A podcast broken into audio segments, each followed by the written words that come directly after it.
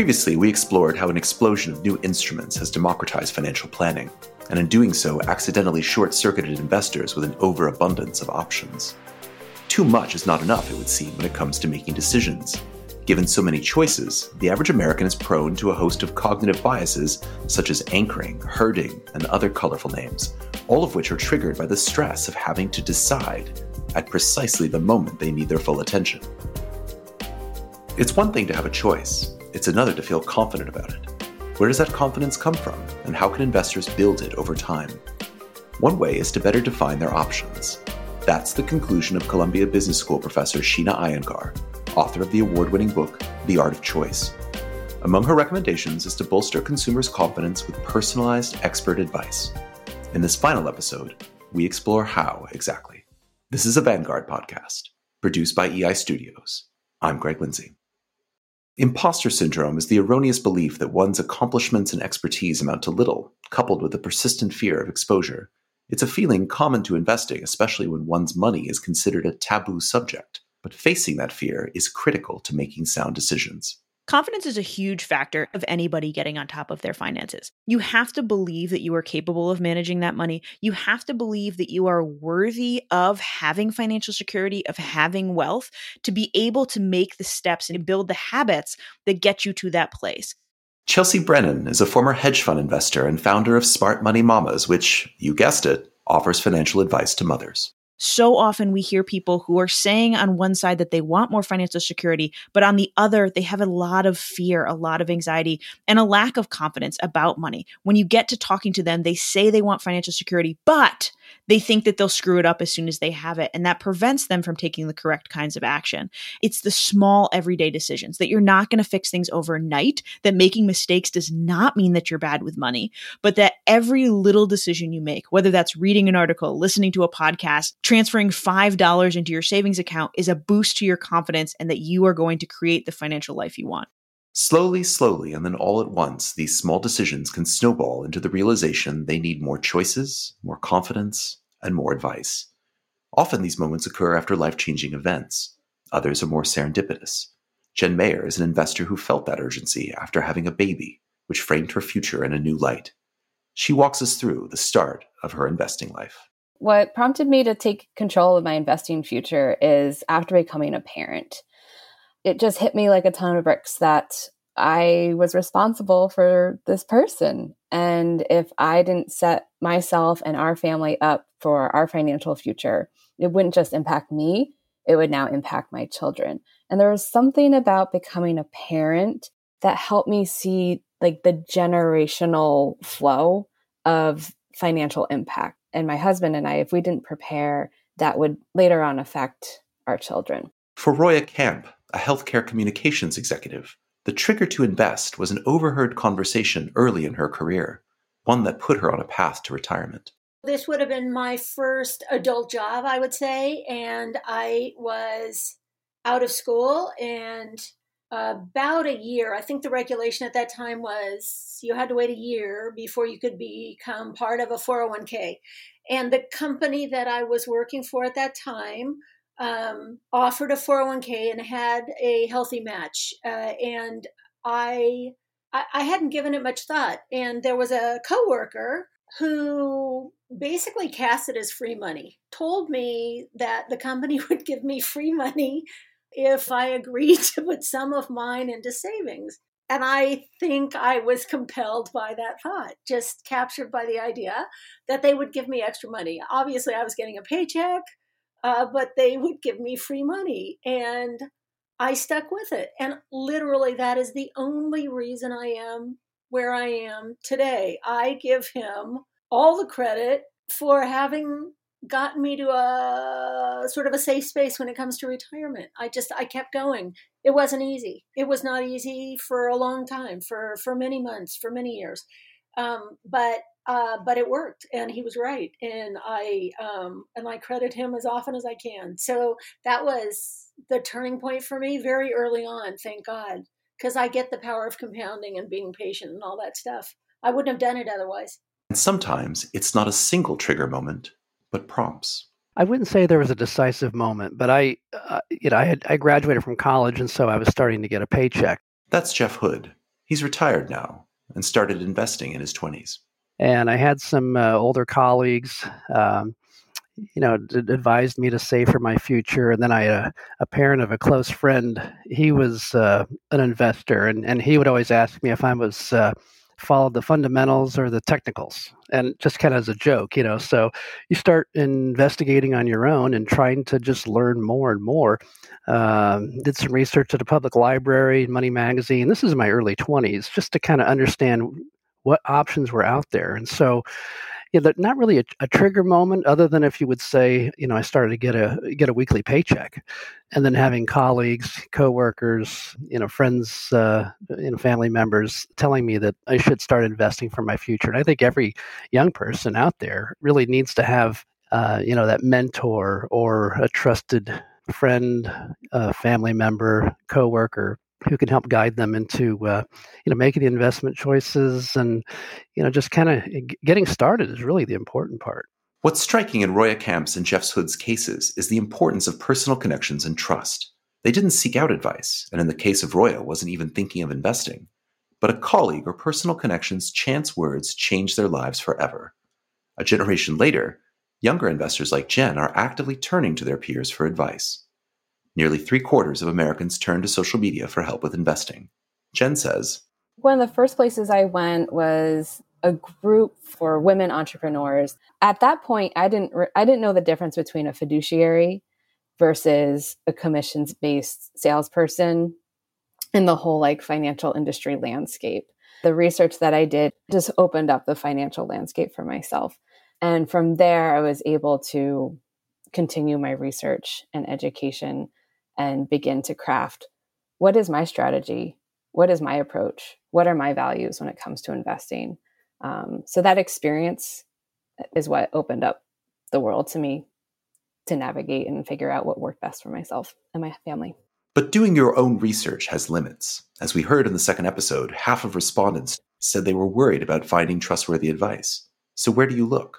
I do belong to the American Association of Individual Investors, but it's not really for the stock picks. It's more for the research reports. And, you know, they really do emphasize a long term approach to investing. And so, you know, just reading that just kind of reinforces, uh, uh, you know, some of the decisions I've made along the years. And just my, my point of view is that this is, you know, investing's for the long haul, even though, you know, now I'm retired, I still, I still believe there, there, I, I have enough years for there to be a long haul. Jeff Hood was a public official in California for a dozen years, and before that, he was a business journalist for 25. So, as you might expect, he likes to do the reading. So does Roya Camp. Yeah, I wouldn't say I'm any good at all at this. I will say I do a heck of a lot of research. I read pretty widely. I have shelves of classic financial um, books, mostly the classics. No, none of the get rich quick scheme type books. Listening to one's peers or reading the classics is one thing, but in order to take someone's advice, you have to trust the advice. For Amanda Levis, behavioral economist at Vanguard, increased transparency in the market means doing your due diligence is easier now. I think there are a couple of different forces that are pushing the financial industry in the direction of greater transparency. One is investors' sophistication. Although having so much information available at our fingertips does potentially have perverse effects and can make it difficult for us to make choices. The upside is it's now really easy to inform people um, about things they would have otherwise had no idea about, right? So, you know, even 20 years ago, if I were interested in knowing um, whether or not to trust a particular rating or uh, whether there's an alternative side to an argument that I hadn't heard, it would have been really hard for me to get that information. But now I can read 50 blogs about like breaking down a particular ESG rating, for instance, and come to my own conclusions afterwards. But despite the increased transparency, or perhaps because of it, asking an expert to pare those variables down can make all the difference, regardless if you're starting out or a seasoned investor.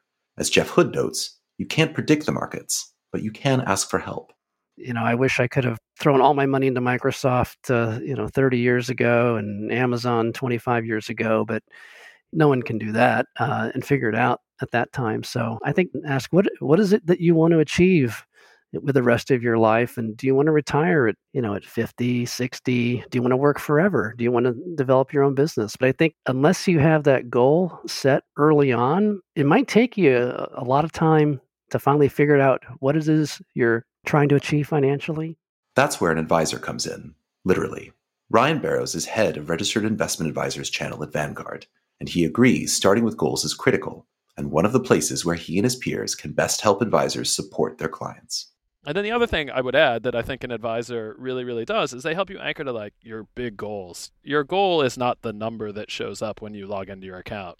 Your goal is I want to be able to retire at this age and I want to be able to afford to see my grandkids. Your goal is I want to be able to pay for my child to go to college. And your advisor can say, you're still okay to hit those goals and that allows you to worry a bit less about the about the number you see when you log into the account.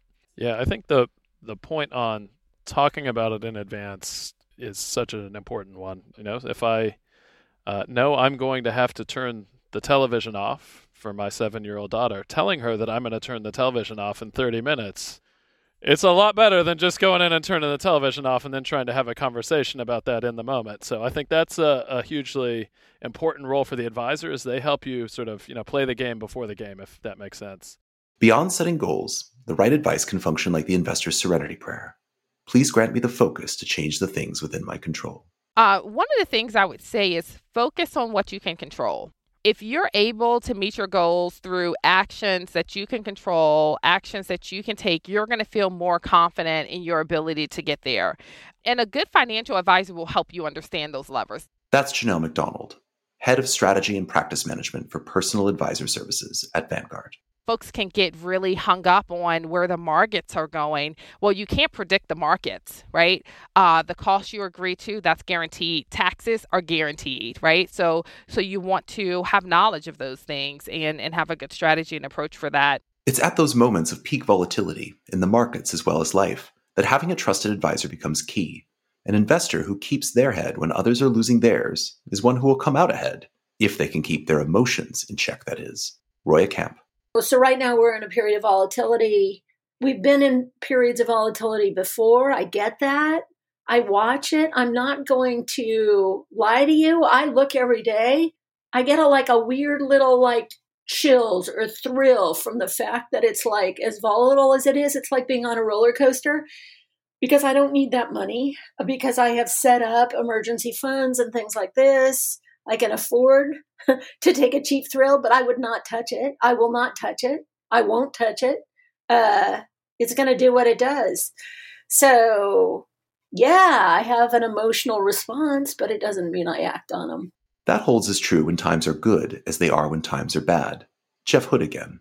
Well, you know, whether the market's going up or going down, this is when it really is most important, I think, to, you know, to have an unemotional approach. You need to have that plan, and then despite the you know the, the market's direction, whether it's up or down, um, you know, sticking to that plan.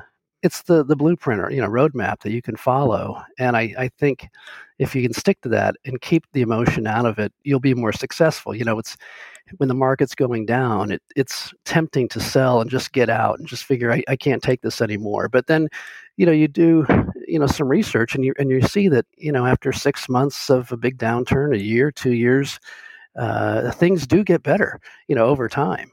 Or, you know, likewise, if the market is is going up really high and you have you know high valuations it's tempting to just say you know i gotta jump in because i don't the, the, fear of missing out that's a big part of it but it's a temptation and i think that having that blueprint or roadmap to determine what your asset allocation is what is your risk tolerance and having that ahead of time allows you to navigate those times where uh, you know when the market is tanking or the market is screaming you know going one way or the other um, sticking to that blueprint and following that is, is really the key. For Janelle, helping make sense of these emotionally charged situations is one of the key benefits of advice. professional advisors can help to be an emotional circuit breaker. So how is that? How do we how do we think about that? So you'll hear me say often investment is emotional. That's something that we certainly recognize. And say you're you're thinking about rebalance. Well, that's a hard thing to do because inherently if you're rebalancing your portfolio, you're selling your winners to buy your losers. Who wants to do that? Doesn't make a whole lot of sense. Um, and if you take that as an example, all of the behaviors, all the decisions and actions you kind of need to take along this along the process a number of them can feel a bit like distractions or noise, right? And advice can come in, whether it's in the form of sort of a pool product or whether it's in the form of a financial advisor you're interacting with or even a digital robo advisor, it can take away a lot of those behaviors and those activities that you have to do and just make it push button easy for you to stick with those aspects of your plan. So um, it can very much be an emotional circuit breaker because when you're running around and you know your hair's on fire, right? Either you're in a um, a robo advisor um, product that is making the decisions and rebalancing your portfolio for you, so you don't actually have to pull the but pull the trigger and do it yourself, or you know you may have an advisor that you can call up and can kind of talk you off the cliff, if you will and, and remind you hey, Ryan, we talked about this. Remember, we said we're going to put this plan together, we're going to revisit it periodically, and we're going to stay the course. And we talked through the simulations and the scenarios that we ran and why um, these situations are already covered in, in our plan and, um, and really help you to, to stick with it and make good decisions. Right advice can help you manage the emotions that come with investing while sticking to your overall goals. As Bartlett Wealth Management's Holly Mazoka says, what we see is that advisors who are growing their practices are those who are providing this holistic wealth management advice. It's not just a straight line cash flow retirement plan anymore. Clients are really craving answers to extremely complex questions. And many of these questions don't have a simple right or wrong answer. So, as an advisor, it's really our duty to craft a strong financial plan that allows a client to pivot along the way. To make a long episode short, everyone deserves advice, and everyone is a good candidate for advice, not just because the landscape of choice is so different, but also because of the benefits advice can accrue. Here's Holly again. Over the last five years, we've seen a sizable uptick in the number of investors who are seeking financial advice it's really going much beyond investments at this point. The world of investments has become very democratized thanks to low fund cost options, lower no commissions, and new electronic trading platforms. So it's not so much about having access to investments, but it's really about partnering with a financial advisor to help you navigate the complete world of wealth management because the entire landscape has become so much more complex. And the best plans really start well before the traditional retirement date. They really go very deep because the next generation of clients isn't going to have just one static retirement date you're going to have an evolution of how your career changes over time and how your financial needs change over that time period.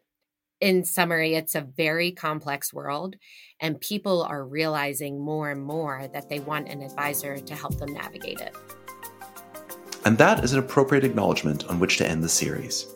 I'd like to thank our interviewees in today's conversation Chelsea Brennan, Roya Kemp, Jeff Hood, Jen Mayer, and Holly Mazoka, along with Vanguard experts Ryan Barrows, Amanda Levis, and Janelle McDonald. Thank you to all of those who joined us in episodes 1 and 2 as well.